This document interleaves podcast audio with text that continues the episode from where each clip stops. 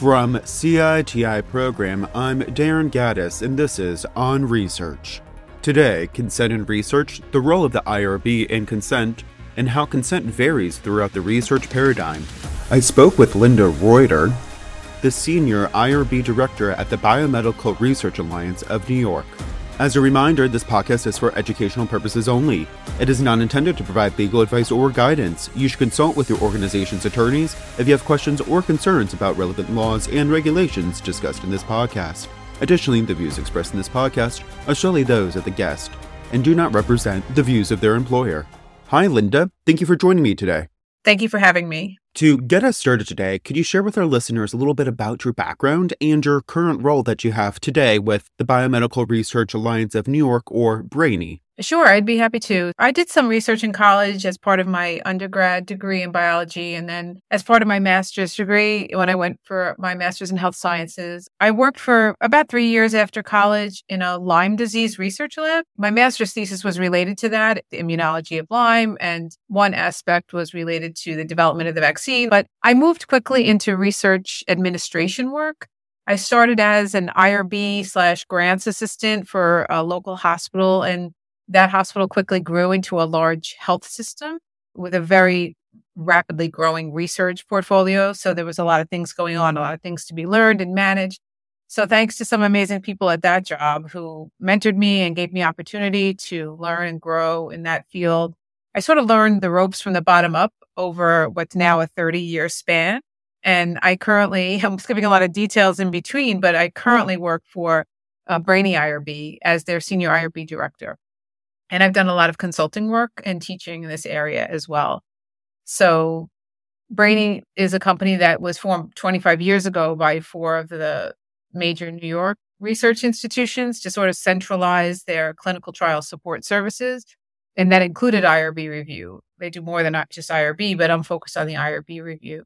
We now provide I R B services to institutions all across the country. So just to give you an idea of the scope of what I manage, it's our I R B currently manages about eighteen hundred active research projects, and I help to manage an I R B team of about twenty absolutely incredible um, I R B professionals.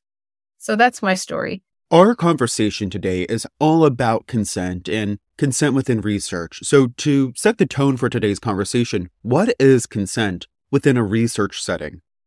Sure. For research, the term consent refers to a process.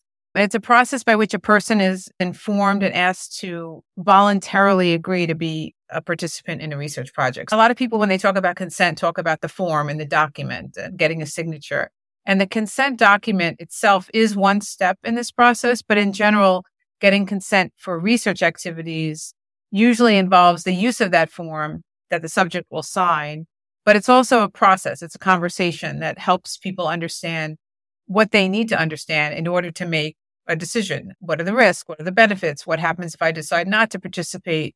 What if I change my mind later after I do say yes? So all of those things play into the consent process. And a key part of this for the person who's being asked to participate in research is that it's made clear that their participation is always voluntary. For the researcher, it's important to understand that getting consent is more than just having the person sign the dotted line, that it's more of a process beyond that as well. With this understanding of consent, how could consent be different in the behavioral and social sciences compared to the physical sciences?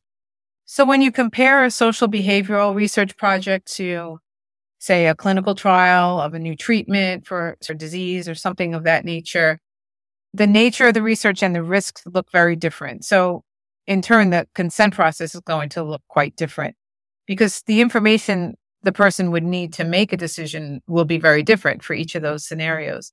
Things like clinical trials generally involve a person's health. There are many factors that would be important to the consent process for a participant, like what are the risks, what are the benefits, what are the alternative treatments, what's known about this treatment, is it going to help me, will I be given test results from this research, or are they only going to be used for research purposes? What about my privacy? Are you doing genetic testing? There's all sorts of other implications when it comes to medical research. And we often focus there on physical risks and benefits in that scenario. Be- and behavioral research that aims to evaluate any aspect of human behavior is very different And many people think there are no real risks involved in behavioral research, but there are many things to consider that I R Bs look at that relate to non-physical risks for social behavioral research, things like psychological or emotional risks, things like fear and stress and confusion, depression, triggering of past experiences, things like that, and even social risks. So the risk of social stigmatization of a particular population, or sometimes even economic risks we're worried about. So those are the sorts of things that an I R B would be focused on, and they're very different for the behavioral and social sciences compared to the physical sciences.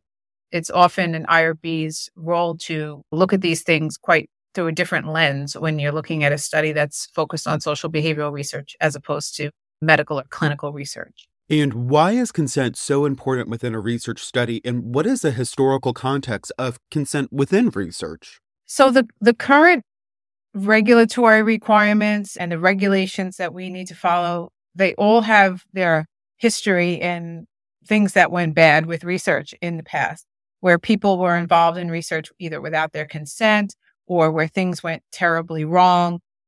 Um, we can spend a lot of time talking about history and how we got to where we are today. When it comes to consent, there's a lot to be told there.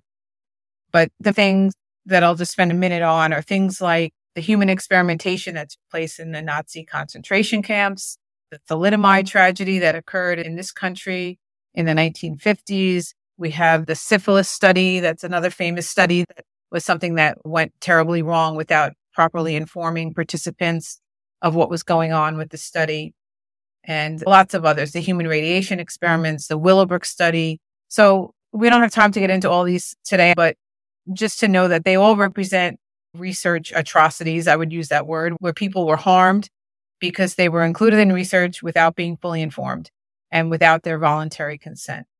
And in some cases, the, this was physical harm, especially when we talk about the Nazi experimentation, and in some cases, results of that research participation was death, but also non-physical harm. Those things that happened led to the development of what we now have as rules and regulations that would help to prevent those harms from occurring. And consent is important for this reason. And consent within a research study is important because the person who's asked to participate should always be given a choice. And they should also fully understand the research and all its implications before making that choice, especially when participating involves risks. Or in the case of medical treatment, very often when they think they may not have another choice or that potential treatment is going to be beneficial, but it needs to be clear that it, it may or may not be. That's why we're doing the research, to see if it may or may not be. The history sort of led to the rules and regulations that we have today, and that the intent is to prevent such harms from occurring that have happened in a historical context, and also to make sure people are fully informed and making a decision based on the information that would be most important to them. Knowing all this, what role does the I R B play in forming consent within a research study? So I R Bs are tasked with protection of human subjects in research. That is their role. And one aspect of this is, of course, reviewing consent documents, and also the process that we've talked about that will be used to document this voluntary participation choice from participants. I R Bs are asked a lot of questions about consent, and we spend a lot of time on consent documents themselves, editing, writing, changing, rearranging, all of these things. A lot of time is spent on consent. And since there are so many regulatory requirements, I R Bs pay a lot of attention to the consent forms and processes as part of reviewing the protocol. And that's one, to make sure that participants are going to be properly informed, but also to ensure that researchers are aware of the requirements and are compliant with the rules that pertain to them, so that they don't get themselves into trouble down the road by having a consent process that was, was inadequate. So researchers are usually the ones who prepare the consent and submit to the I R B for review with their research applications. That would include the protocol and the consent and recruitment materials and training of research staff and all of those things. But I R Bs often do get involved in the process by helping provide guidelines and templates, consent form templates, sometimes helping to write or edit the consents based on the nature of the research before they come to the I R B. The I R B does play a role in helping to draft and edit these consents, as well as reviewing and editing after the fact to maintain compliance with all the different rules we need to follow. And how could consent vary depending on our research study? The complexity of the consent form itself and the process is usually tied to the level of risk involved in the research. For some low-risk research, the requirement for consent can actually be waived altogether, or sometimes certain aspects of consent are waived. So that list of required elements may be a little bit shorter for some research, to which some of those elements are just not applicable. Sometimes we can waive the requirement for a written signature on a consent to allow for more of a verbal consent process without an actual sign the dotted line process being in place. Lower risk research that requires consent most likely would have a consent that's on the shorter side. So we, we see some lower risk studies that have one or two page consent forms. Whereas high-risk research has been known to have consents that are even over fifty pages long. I've definitely seen consent forms for high-risk medical research that are more than fifty pages. And we can talk about that. And that's another conversation about how to deal with these long consent forms. We should also talk a little bit about research that involves people who need additional protection. So what do we do about research in children who can't legally consent for themselves? Or research involving adults who don't have the capacity to consent for themselves. Maybe they're temporarily incapacitated because they're coming into the E R uh, in the midst of a stroke or a heart attack, or maybe they have a disease that has diminished their capacity to make a decision for themselves. So there are also extra protections for these cases that I R Bs consider as well. Lastly, any closing thoughts you would like to leave us with today on consent within research? For me, the biggest thing for researchers to remember when it comes to consent is that consent is more than just getting a person to sign a form. It shouldn't be a ch- check the box, one and done sort of thing. Consent is a process where researchers communicate with the people they wish to include in their research. And it's a process that should be ongoing for the life of the study to keep people informed about what's involved, give them the information they should know before they decide whether to say yes or no. This should be an ongoing process in some cases when, when the research lasts for a long time, such as a treatment protocol where people are treated over months or years and sometimes followed for a very long time. There, there should always be that open communication with the researcher, and the participant should be given information that would be relevant as they journey through that project. Maybe new information is developed during the course of a study that might be relevant to a person's willingness to continue on the study.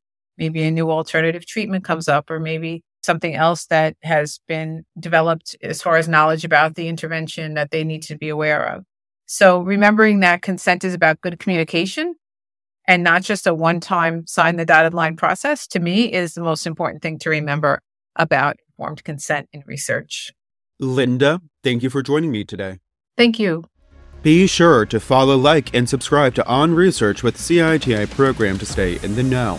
If you enjoyed this podcast, you might also be interested in other podcasts from C I T I Program, including On Campus and On Tech Ethics. You can listen to all of our podcasts on Apple Podcasts, Spotify, and other streaming services. I also invite you to review our content offerings regularly, as we are continually adding new courses, subscriptions, and webinars that may be of interest to you, like C I T I Program's Big Data and Data Science Research Ethics course. All of our content is available to you anytime through organizational and individual subscriptions. Please visit C I T I Program's website to learn more about all of our offerings.